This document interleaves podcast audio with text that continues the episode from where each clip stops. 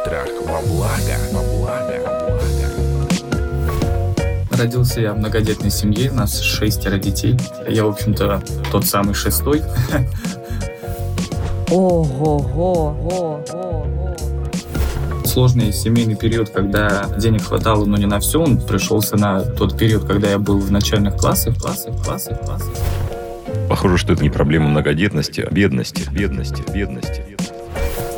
В большей степени насмешки были от мальчишек, мальчишек, мальчишек, мальчишек. Когда вам будет безразлично, что вас подумают, если вы позволите себе надеть дешманскую, секонд-хендерскую, заношенную майку? майку, майку. Между нами, я вам скажу, одежда значит. И только дураки не обращают внимания на то, как человек одет, одет, одет, одет. Что же с этим делать? делать, делать, делать? Здравствуйте, это подкаст «Страхи и ошибки». Мы продолжаем наш звездный сезон детских травм, которые отравляют нашу жизнь. Звездный, потому что, слушайте, каждая вторая или первая травма, о которой мы говорим, откликается в сердцах и головах, ну, буквально каждого из нас. Вот сегодняшняя история – наверное, станет одной из самых высокочастотных. И мы с куратором этого сезона, психотерапевтом, руководителем экспертного совета Международного института психосоматического здоровья Сергеем Мартыновым попробуем поговорить об этой ситуации так, чтобы было менее больно не только нашему сегодняшнему герою, но и тем, кто сейчас просто поднимет свои руки, а мы их почувствуем и увидим, и скажет «и я, и я, и я, и со мной тоже было». Наш герой Максим формулирует свою историю очень просто. Я донашивал одежду за старшими.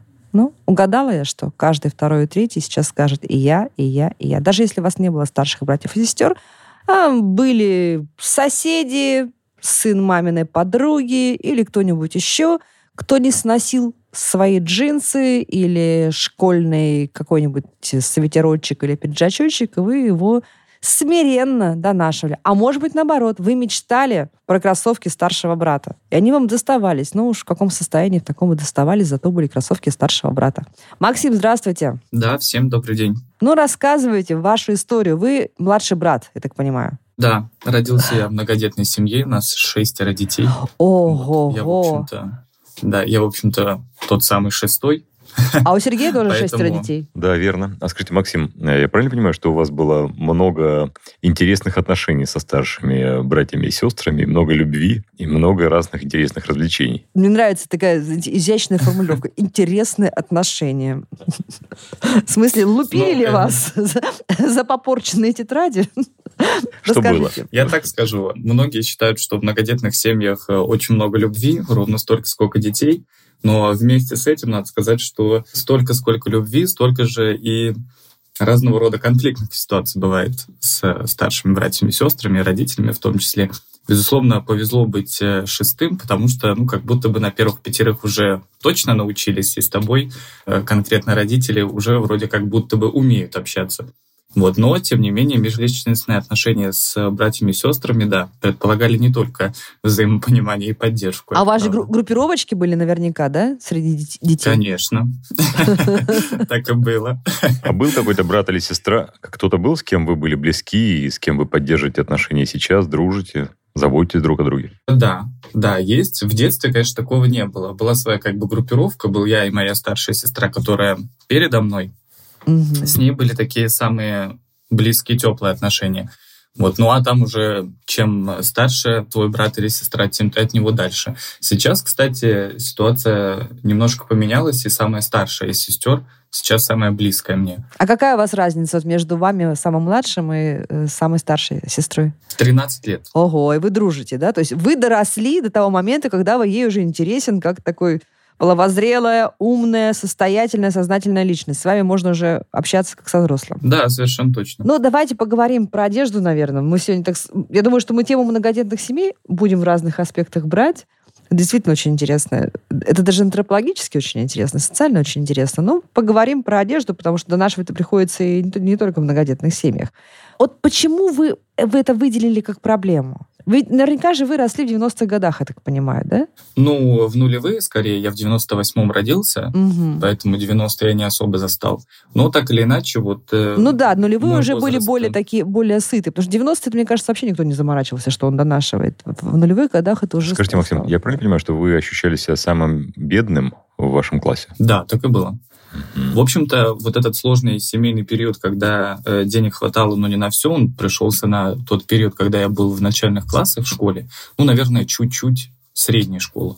Вот. Но в большей степени самый э, такой сильный дискомфорт я ощущал в первые четыре года обучения в школе, когда, ну, в общем-то, все мои одноклассники могли приходить в школу в каких-то брендах даже на тот момент уже, может быть, не супер люксовых, но тем не менее. А я вот э, какие-то там уже порванные джинсики или вообще, например, э, кроссовки старшей сестры, по которым видно, что они вообще для девочек. Но родителей же не переубедишь э, в таком возрасте, что тебе некомфортно носить это. Вот так вот было, да. А это Максим. же, извините за вопрос. Максим, но это же не просто так вот вы осознали, что вы в кроссовках старшей сестры или что джинсы поношенные. Вас кто-то подкалывал с этим, кто-то вам говорил какие-то обидные Конечно, вещи. конечно. Безусловно, Не это без было этого. первым поводом для Мгм. насмешек со стороны одноклассников или компании в, во дворе, с которыми мы общались, гуляли.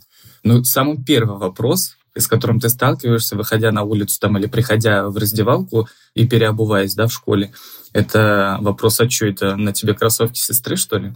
Или у тебя что, кроссовки женские? Ну да, но, Максим, но похоже, что это действительно не, не проблема многодетности, а это проблема бедности. И вы Э, да, безусловно. ощущали себя каким-то изгоем вот в компании сверстников, потому что начинали, ну, так же, как они, да, начинали себя оценивать вот по этой шкале какого-то рейтинга а, финансового достатка, да, возможности купить те или иные вещи, и не могли отделаться от этого какое-то время. Я правильно понимаю? Ну, я довольно долго не мог э, не смириться с этим, не уйти от э, того, чтобы донашивать. Ну, тогда ты, ты не работаешь, ты ничего не делаешь. Конечно, ты не можешь сам э, Ну, уйти знаете, от этого. Или забить А, на а это, да? Или забить на это и Да, сказать, да, что, да. ну, хорошо, вы там э, одеты в бренды, зато я лучше учусь, или там я могу лучше, лучше пошутить, или я могу дать э, там сдачи за унижение. То есть выйти в какую-то другую компенсацию, да, вот этого, может быть, финансового там, недостатка. Ну, вот э, сейчас я вспоминаю и понимаю, что я пытался. Это не было осознанно, но я пытался уйти от эм, общения с этими людьми, как бы перестать слышать их, что ли. Я помню, Изоляция. что я в какой-то момент... Что-что? Изоляция. Это был ваш выход. Да, наверное, да. Я помню, что в большей степени эти насмешки были от мальчишек, одноклассников.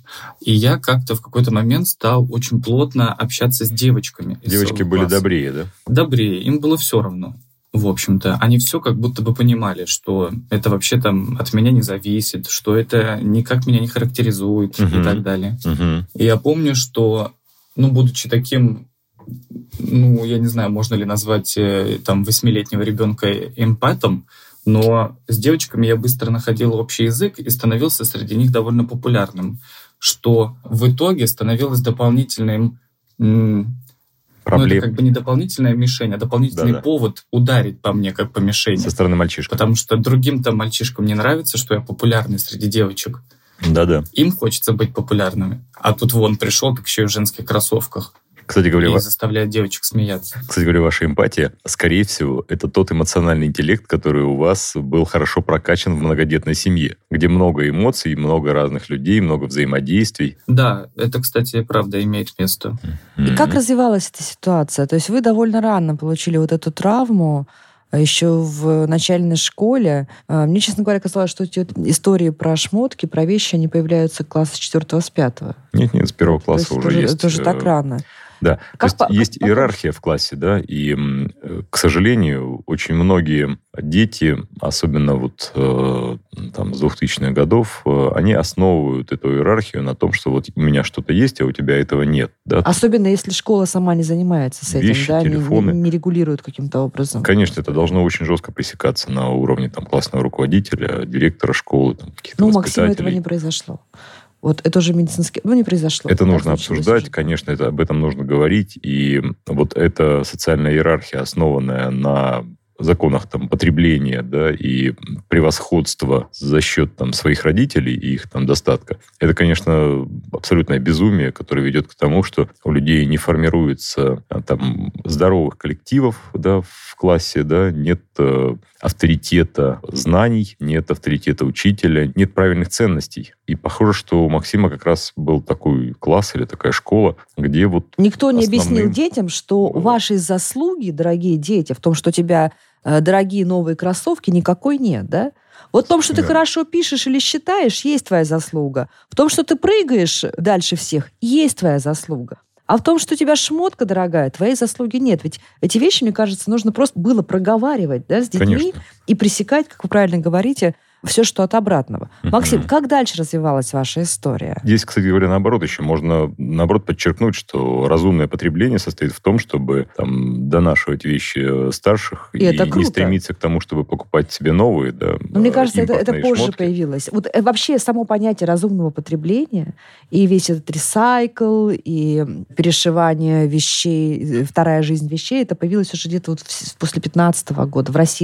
Мне кажется, у разумных людей это появилось еще в 19 веке. Ну да, но я имею в виду как тренд, который можно, который действительно- из которого Можно предъявить, Можно да? предъявить, из этого можно делать преимущество. Все-таки Мгм. хочу услышать, Максим, что там было дальше, вот после начальной школы? Ну, в общем-то, надо сказать, что средняя школа и старшая школа, в общем-то, прошли значительно спокойнее в этом отношении, потому что, во-первых, у нас дома выправилась несколько ситуация с финансами, и потому уже не было необходимости донашивать. Однако я донашивал только прошлогодние вещи. Ну, типа того, не было такого, чтобы в августе мы ехали с родителями в торговый центр для того, чтобы закупить меня к новому учебному году. Ну да, когда вам было 13, вашей старшей сестре уже было 26, она уже самостоятельно зарабатывала и не отягощала родителей Мгм. своим иждивенчеством, правда же? Да, да. В этом, А в может, том, даже что я помогала донашивал свои... Ну, вопрос спорный, о том, помогала она или нет. Но, по крайней мере, не обременяла, это совершенно точно. Мгм. Значит, что я хотел сказать? Что в том, что приходилось донашивать прошлогоднюю одежду тоже, было, безусловный дискомфорт. То есть э, донашивание за старшими превратилось в донашивание своего, но старого. Безусловно, приходя в школу 1 сентября, да, в начале учебного года, мы ровно так же, все по новой, по кругу, смотрели друг на друга в первую очередь, и в том числе на то, кто как одет, у кого какие новые туфли или там классная блузка у девочки, и, конечно, опять прошлогодние кеды у Макса, то есть у меня. В этом был, безусловно, дискомфорт, но к 16 годам, да, это, по-моему, 9 класс или 8, я понял, что мне хочется самого себя обеспечивать. Ого. И в 16 лет я пошел работать в Макдональдс. Ничего Эм. себе, какой вы крутой, Максим. И э, при этом Ну. вы оставались учиться, оставались в школе. Да, безусловно. Получилось так, что я работал, это было точно, это было после 9 класса, я сдал экзамены и пошел на работу, и весь 10-11 класс я параллельно учился и работал. По выходным или ве- вечером вот эти три часа, которые там позволены работать по законодательству? Э, Да, я работал 5 дней в неделю по 4 часа, Четыре часа. ну, согласно законодательству. Да-да-да. Это не радовало ни учителей, ни моих родителей, но для меня это было возможностью докупать себе что-то то, чего родители мне купить не могли. Как вы думаете, это отражалось на вашей учебе? Совершенно точно. Один из экзаменов, который я сдавал в 11 классе уже, абсолютно я уверен, что мог был быть сдан лучше, чем он по факту был сдан мной. Потому что не было времени. А для того, чтобы уделить больше времени да, этому предмету, Ну, скорее не было сил, сил. потому что после там семи уроков в школе еще есть домашняя работа, а еще потом тебе надо идти в прямом смысле пахать, потому что физически пахать, потому что Макдональдс, ну, такая физически тяжелая работа. Да, конечно.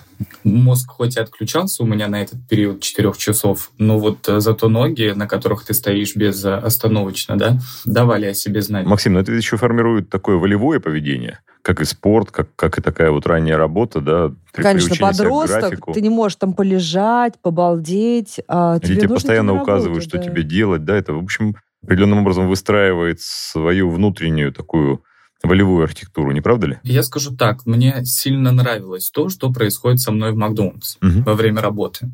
Потому что это такая супер прозападная компания, в которой все уравнены искусственно, скажем так. У вас у всех одинаковая униформа, у вас у всех одинаковый обед, у вас у всех одинаковые права на там заработную плату, на что-то там еще. И никто не туда. мог ткнуть вас носом в какой-то изъян вашего внешнего вида. Верно? Да, абсолютно точно. Угу, понятно. Потому как, ну, мы все одинаковые. Миньоны такие бегают желтые, одинаковые. Угу. Вот и мы такие же там бегали одинаковые. Угу. И мне было супер комфортно от этого.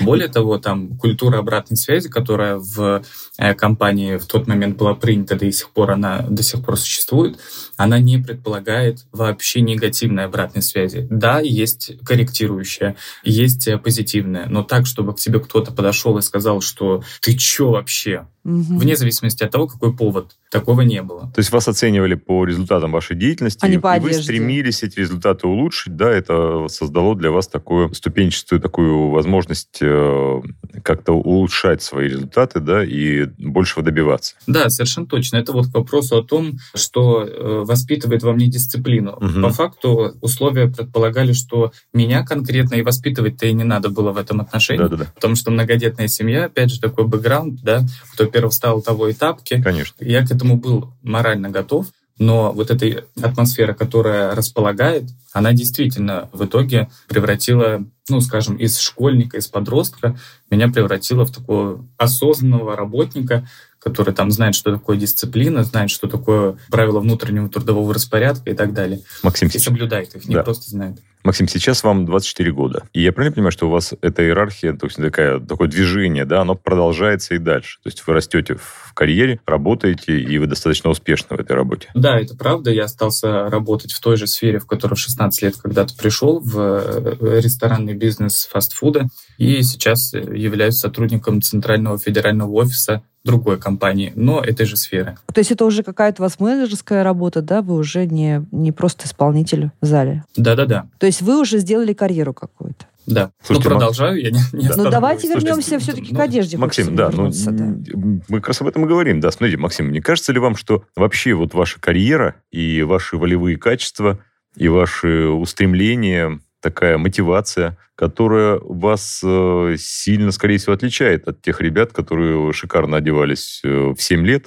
однако ничего не добились к дню сегодняшнему, кроме вот той одежды, в которую их продолжают одевать их родители. Не кажется ли вам, что это все связано? Я согласен абсолютно точно, что это все э, взаимосвязано. Но вот только кажется мне, что вот то самое донашивание одежды за старшими или донашивание своей, но прошлогодней, оно сейчас мне очень мешает в том, чтобы пользоваться что ли, благами той карьеры, которую я уже на сегодняшний день успел построить. А давайте поподробнее. Да, угу. да, что даже те вот э, семилетние модники, которые, может быть, не добились к сегодняшнему дню каких-то высоких э, результатов в карьере в сравнении со мной, имеют определенного рода блага, которые я бы тоже хотел иметь. Например? Ну, я конкретно говорю про машину, про квартиру и так далее. Сейчас абсолютно для меня, на мой взгляд, не важно, как они им достались, родители ли им их, ее купили, эту квартиру, или они сами. Но тот самый комплекс мой, как мне кажется, быть э, хорошо одетым, с хорошим телефоном в руках, там, не знаю, ездить на такси представительского класса и так далее, что позволяет мой доход,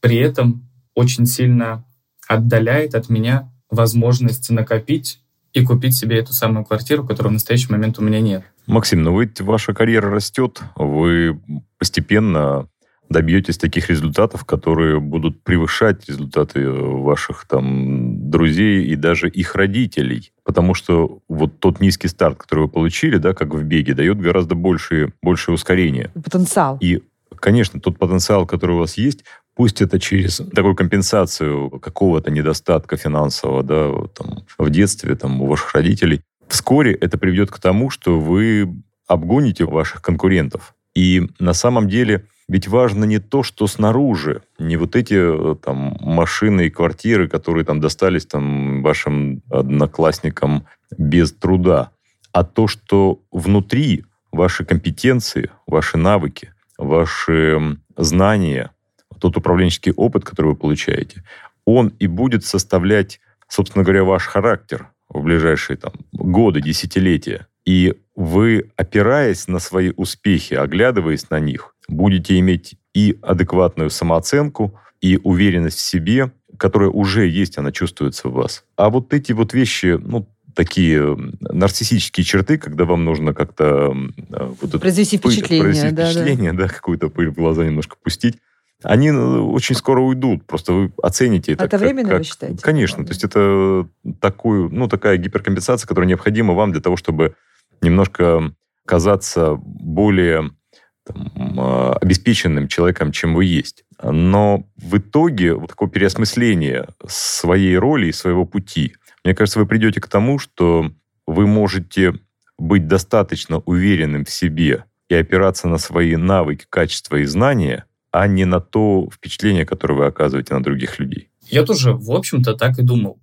Но сейчас вот пройдет там какой-то у меня период времени, я не знаю, эмоциональный кризис, или просто я остепенюсь еще по, посильнее, и как-то это пройдет. Не понимаю только одного, как понять, какие признаки в себе ли или где-то еще искать того, что ну, хотя бы какой-то прогресс в эту сторону есть. А можно я вам задам настоящий... вопрос наводящий? Да, конечно да. А можете смоделировать ситуацию? Вот только прям вот постарайтесь не максимально реалистично ее сконструировать. Угу.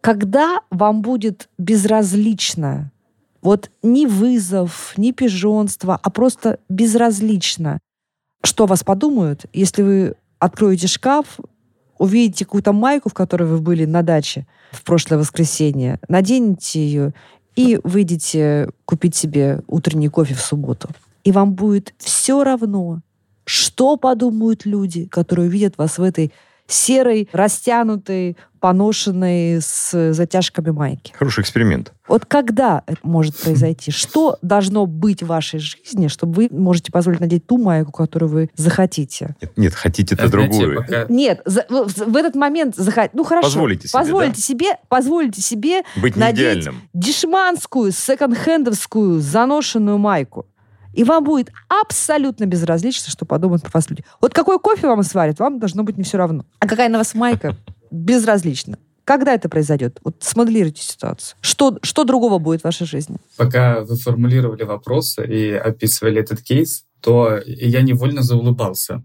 Я даже, по-моему, в голос немножко усмехнулся. И это потому, что я понял, что был у меня такой кейс. Так, расскажите. Я очень, я очень люблю город Санкт-Петербург, езжу туда там по 5, 6, 7 раз в год. Ага. Ни для чего, просто вот для души. Мне нравится архитектура, люди, у меня есть там много знакомых. И вот э, снимаю я всегда один и тот же отель, который один раз случайно на него наткнулся и понял, что вот он там хороший, цена-качество и все такое. Напротив этого отеля есть кофейня, в которой готовят хороший кофе. Так. Кофе я тоже очень придирчивый. Макдональдс меня когда-то в этом отношении также воспитал. И я помню, как буквально в этом году в одну из моих поездок, сейчас уже не вспомню в какую, я вышел из отеля в кроксах, в домашних таких клетчатых штанах и в какой-то футболке тоже домашней. Абсолютно. Это было лето, было довольно тепло, даже жарко в Петербурге. И я стоял около входа и курил, около входа в кофейню. Мимо меня уже ходили люди, там кто-то по делам, кто-то еще что-то. И я заметил за собой, что мне вообще все равно. Ага. Умница. Вот э, правда. И я даже даже сам себе задал вопрос, а найду ли я сейчас среди тех людей, которых я вижу, такого же, которому пофигу. Он стоит в какой-то странной футболке. И ему классно. Возможно, в, в дырявом носке. И вы не поверите, но я, оказывается, нашел нескольких таких людей. Я не ожидал, я был в полной уверенности, что я не найду ни одного. Да, что да, все очень сильно озабочены тем, как они выглядят, что они говорят, как себя ведут и так смотрите, далее. Смотрите. Но я нашел даже несколько. Смотрите, Максим, то есть мир тот же, да, но картина мира изменилась. То есть вы жили в одной картине мира, где все одеваются идеально, там, с 7 лет, а вдруг оказались в другой картине мира, где людям, в общем-то, наплевать, как одеться. Есть ситуации, где мы должны быть как-то там строго одеты и уделять этому какое-то mm-hmm. время и внимание, но в большинстве ситуаций, в общем-то, кроме нас самих, никто не заметит, как мы одеты, правда же? Как оказалось, да. Для меня это было открытием, но абсолютная правда. А что же это открытие было у вас таким коротким, таким э, мимолетным? Это опыт, который нужно дальше как-то использовать э, в коррекции вашей картины мира, правда же? Тем более Петербург, но... это же такой классный, мне кажется, знаете, такой якорь, да? Ты всегда думаешь, вот Петербург — любимый город, мой тоже, кстати, в котором Всем все равно, в каких я кроксах и в какой я майке. Кофе не все равно. Кроксы все равно. И это же абсолютная правда. свобода, правда а, я вам, же? а я вам скажу более того, то, что можно в Петербурге, можно и в Москве. Да. Вот даже такая крамольная мысль пробежала в моей голове. А, Вот, Максим? Сергей, вот это, кстати, и осталось э, камнем преткновения, потому что есть э, такое, ну, расхожее понятие, что Питер совсем другой. Менталитет, хоть и всего 600 километров, но менталитет совершенно другой у людей, у них другие приоритеты, они по-другому видят этот мир. И потому, приехав в Москву, выйти за кофе из дома в Кроксах, я хотел, правда, но я не смог. Я подумал, что нет, нет, это Питер. В Питере так можно. Так, а что будет в Москве? Здесь, А, так, хорошо, давайте подробнее. Что будет в Москве, если вы выйдете в Кроксах и в этой майке за кофе? ну, здесь как будто бы осуждение более реально. Кто вас осудит? оказалось в Питере. Кто вас осудит и как? Косые взгляды Ну, или как-то прям... не так на меня посмотрят. И? Да. Нет, ну вряд ли ко мне подойдут и скажут, что что ты тут вырядился, в Диксику пришел, значит, не пойми в чем. Так, Ага. хорошо, Но- не скажут. Посмотрят на меня, А кто, пос- кто посмотрит косо на вас? ну, те, кто будет рядом со мной, люди. А это кто, кто эти люди? Прохожие. Это какие-то ваши значимые люди, ваши друзья близкие, родные, которые вас... Нет, безусловно, нет. Эти люди какое имеют для вас значение? Я сейчас, наверное, говорю плохие социальные вещи. Сейчас Сергей меня будет осуждать. Ну ладно. Ну, я понимаю, к чему вы клоните, что нечего обращать внимание на тех, кто в твоей жизни проходящий. Возможно, я его последний раз вижу в своей жизни, этого самого прохожего. и ну, вы придали градус, оказался. вы при- придали градус цинизма и моей мысли. Она мне была гораздо мягче. Она скорее такая, что если это человек, который вас осудит за кроксы и майку, то, наверное, это не тот человек, на мой взгляд, да, который вам нужен в вашем близком круге. Если этот прекрасный, добрый человек обратит внимание на ваши, не знаю, глаза или на вашу прекрасную, кстати, речь, когда услышит, как вы общаетесь с кассиром, то этот человек, ну, наверное, имеет для вас значение, хотя он вам и не знаком. Я не очень говорю... э, Вы, вы не- все правильно говорите. Наталья. вещи. Но, мне кажется, что тут есть другая, более э, серьезная проблема, Максим. Знаете, мне кажется, что, как это не ужасно ну, признать, но нам с вами придется это признать, что вы сами оцениваете других людей по тому, как они одеты. Это чистая правда. Мгм. И вам от этого нужно прежде всего отказаться. М, Точно. посмотреть на человека, на человека как на человека, да, отбросить вот все эти незначимые признаки. Знаете, на самом деле, на самом деле, между нами, я вам скажу, одежда значит. И только дураки не обращают внимания на то, как человек одет. Одежда что-то говорит нам о человеке. Но совсем не то, что вот э, эти мальчишки придавали э, тогда, в 7 лет. Конечно, я, когда смотрю на человека, я оцениваю, во что он одет, почему, как это связано с его характером, как это связано с э, тем э, местом, в которое он пришел, что этот стиль предполагает в его каких-то взглядах, там, на музыку, на политику. Еще масса всяких э, ассоциаций рождается, когда анализируешь э, одежду человека, его стиль. Но вы-то выстраиваете на этом иерархию, Понимаете, мне это интересно просто для того, чтобы лучше понять человека, а не для того, чтобы сравнить его, скажем, с собой или там людей между собой по тому, там, насколько дорого они одеты, да. И вот от этой иерархии, похоже, пришло время отказаться. Потому что вы в этой иерархии, ну, никогда не будете на первом месте. Правда? Все равно найдется какой-то миллиардер, который будет э, богаче вас. Или человек, который будет не купит квартиру, а все деньги вместо ипотеки вложит, будет вкладывать э, в очень дорогую одежду. В те впечатления, которые он оказывает на других. Да. заставляет сильно задуматься. Надо сказать, что есть у меня, ну, можно, наверное, так назвать, профдеформация в этом отношении. Последние несколько лет она сформировалась, когда я уже начал работать в центральном офисе компании.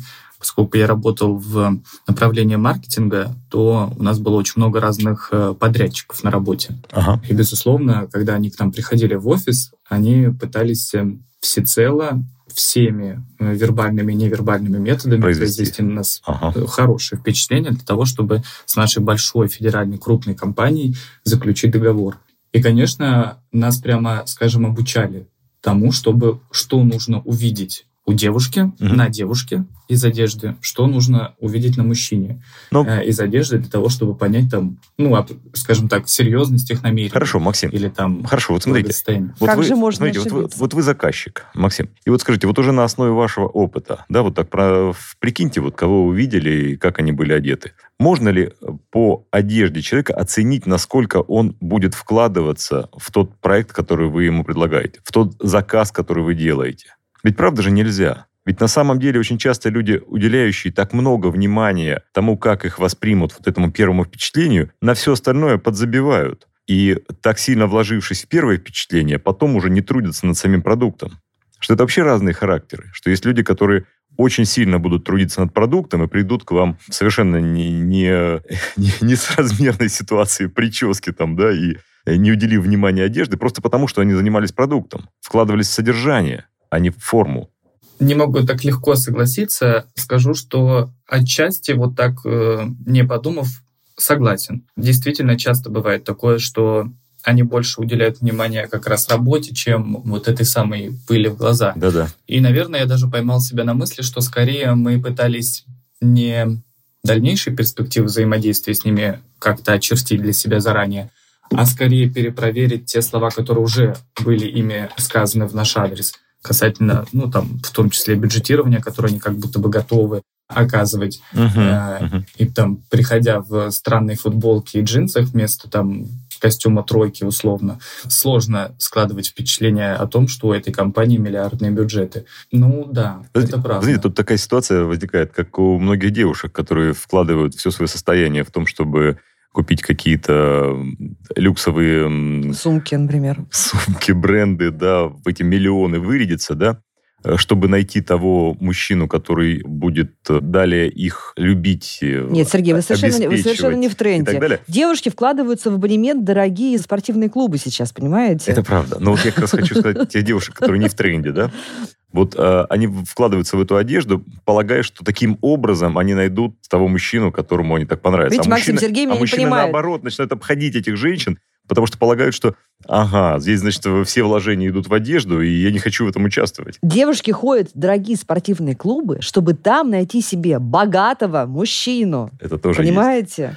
Есть. Берут кредиты, которые, с которыми потом выплачивают годами, чтобы пойти в спортивный дорогой клуб и найти себе там дорогого мужчину. Как правило, Э, безуспешно. Я специально сейчас маргинализирую, может быть, вот этот кейс, потому что, извините, пожалуйста, ну, потому что это, мне кажется, очень похоже. В итоге вот эта вот дихотомия, да, вот эта разница между внешностью и содержанием, она во многом основана на том, что во что человек вкладывается. Если человек вкладывается в содержание, то ему внешность не так важна. Если человек вкладывается во внешность, то здесь нужно подозревать э, нарциссизм, который дальше внешности чаще всего и не стремится какое-то оказать э, влияние и как-то развить свои способности, компетенции, профессионализм, например. И если мы там выявляем какие-то нарциссические черты, с ними нужно отдельно работать. И вот, эм, знаете, ведь эм, скорее всего, у вас э, ваши вот это стремление какое-то произвести впечатление, оно не ограничивается только одеждой, да, наверное, есть какие-то еще предпочтения, ну, того, как сказал Максим время. про, например, такси представительского класса. Такси, да, наверное, отдых какой-то более там дорогой, да, более там а, дорогой отель или, или что-то в этом роде, который вам тоже не очень посредственно. Да, так и есть. Угу. Ну, то есть это немножко переросло от, просто от одежды к вот таким, скажем, люксовым замашкам. Да-да-да. Такой иллюзорный образ представительского класса. Ну, в общем-то, да. Что же с этим делать? Давайте И это, это требует, попробуем. конечно, огромных э, усилий от вас, потому что это в итоге э, не дает вам вкладываться в те вещи, которые на самом деле вам необходимы. Например, покупка квартиры становится невозможной, да, и даже там участие в ипотеке становится рискованным. Я правильно понимаю? Да, абсолютно точно.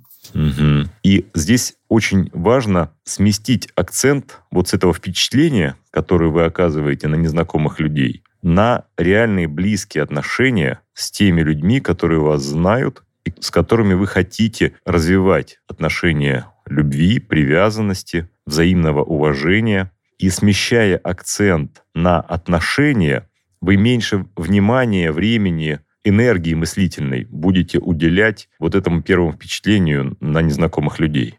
Я хочу сказать, что параллельно тому, что мы сейчас обсуждаем в моей жизни, есть проблема в последнее время как раз с выстраиванием Мгм. таких дружеских отношений. Мгм. Я это никогда не связывал между собой. А вот э, сейчас, Сергей, вы мне это так неочевидно подсветили для меня. А ведь это действительно так. Я чаще стал слышать от э, близких друзей ты ко мне слишком требователен, ты меня не слушаешь, ну, вернее, не слышишь, когда там э, со мной разговаривают о том, ну вот о чем-то, о каких-то, да, конфликтах, возможно, еще там о чем-то, ну, таком чем-то житейском. У меня не бывает больших конфликтов с друзьями, но э, так или иначе э, недопонимание и вот такие фразы, как «ты меня не слышишь», стали чаще появляться в жизни. Угу. Это правда. Угу. Да, знаете, я здесь не, не ставлю задачей диагностировать нарциссизм, но некоторые диагностические такие вот э, критерии нарциссических черт вы уже назвали, да, и вот это вот э, излишнее внимание к первому впечатлению и к тому, как к вам относятся незнакомые люди, оно, как правило, связано с тем, что у вас снижается ценность вот этих близких отношений, взаимного уважения и взаимопонимания с окружающими вас людьми. И здесь, э, ну, если не пускаться в глубокий анализ, то здесь можно дать рекомендацию в том, чтобы даже на уровне управления своим мышлением вы чаще замечали это и отсекали мысли, которые связаны с тем, как к вам относятся, как вас воспринимают незнакомые люди, а чаще думали, переживали и больше внимания уделяли тем людям реальным, с которым у вас есть реальные отношения. Задали им вопрос, поинтересовались э, тем, что у них происходит, посочувствовали, поинтересовались их эмоциональным состоянием, проявили свое участие, да, рассказали о себе. И рассказали, конечно же, не о том, на каком такси вы приехали, правда же, а о том, что на самом деле вас заботит, да, о том, как э, могли бы развиваться ваши отношения, как вы могли бы э, улучшить и углубить ваши отношения с близкими людьми. Максим, вообще вы, конечно, удивительный человек, потому что для человека, которому 24 года, вы настолько интересно, зрело, интеллектуально рассуждаете и анализируете, что я даже не знаю, радоваться этому или немножечко грустить, потому что это явно то раннее взросление, которое пришлось на э, ваш подростковый возраст, оно, возможно, было невозможно, оно было вынужденным, конечно, от взросления. И, может быть, Сергей, вот это вот, ну, небольшое пижонство, это тоже такая компенсация за какие-то там ранние юношеские, ну, не возможности. У вас просто этих возможностей не было они совершенно не были обязательными, но вот вам хотелось. Да, вы знаете, Может, просто... это все пройдет вы просто само по себе? Штука в том, что все наши недостатки – это продолжение наших достоинств. И если пижонство могло быть достоинством, а, Максима в его там 16, 18 или 20 лет, то сейчас он уже столкнулся с тем, что оно имеет свои ограничения. Угу. И похоже, что от него уже нужно отказаться для того, чтобы расти дальше. Готовы, Максим? После сегодняшней беседы э, чуть более готов, чем был вчера, хочу сказать. Ну, это здорово. Но это всегда можно, на самом деле, продолжить э, прорабатывать э, со специалистом. А вот сколько, Сергей, я понимаю, что сейчас я прошу вам пальцем измерить скорость ветра, но тем не менее, ну сколько вот сеансов нужно для того, чтобы э, такой вот думающий, анализирующий, рефлексирующий человек, как Максим? На самом деле, вот э, я думаю, что две-три встречи, целенаправленно работающие над э, выявлением вот этих черт, их причин и того, как они управляют вашим поведением сейчас, могли бы позволить вам довольно сильно изменить свое внутреннее отношение к этим вещам и внешние проявления тоже. Вот. Но здесь не обойтись без того, чтобы в первой встрече все-таки проанализировать отношения ваши с вашими родителями, потому что там формировались некоторые черты. Но в целом я хочу сказать, что если вы вот изначально начали с того, что проблема ваша в том, что вы, вы жили в многодетной семье, мне кажется, что из этой семьи вы получили очень много достоинств, которые вас отличают в лучшую сторону от ваших сверстников. И есть за что эту семью поблагодарить. Максим, а вы с вашим родителям делаете подарки? Делаю ли я им подарки? Да. Это следующий этап. Да, делаем. А что вы... Но это скорее коллективные подарки. Лично я нет, обычно нет. Угу. Я только... А, ну хотя, ну если это можно назвать подарком. Вот у мамы есть там пристрастие к коллекционированию mm очень маленьких ваз. Mm-hmm. Такие маленькие-маленькие вазочки. Вот, ну, я знаю, что я там единственный ребенок, кто при, привозит из поездок ей эти вазочки, Ой, хотя там, ездят не все, но многие куда-то ездят.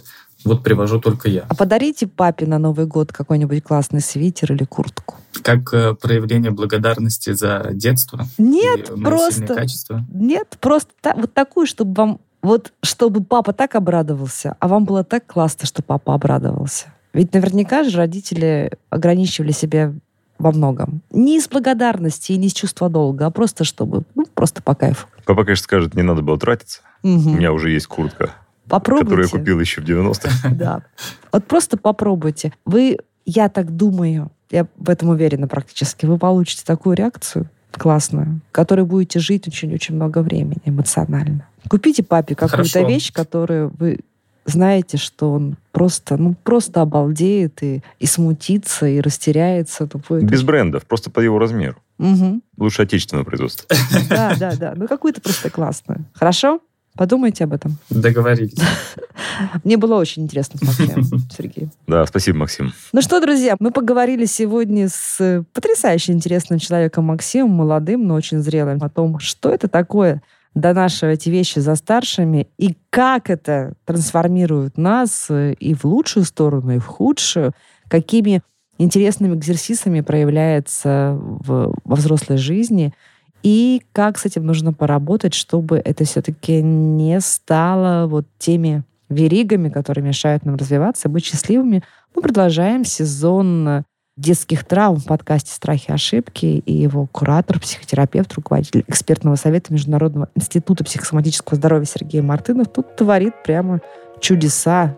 Подписывайтесь и присылайте нам ваши истории подкаст «Страхи и ошибки». Подписывайтесь на подкаст на сайте ria.ru в приложениях подкаст с Web Store и Google Play. Комментируйте и делитесь с друзьями.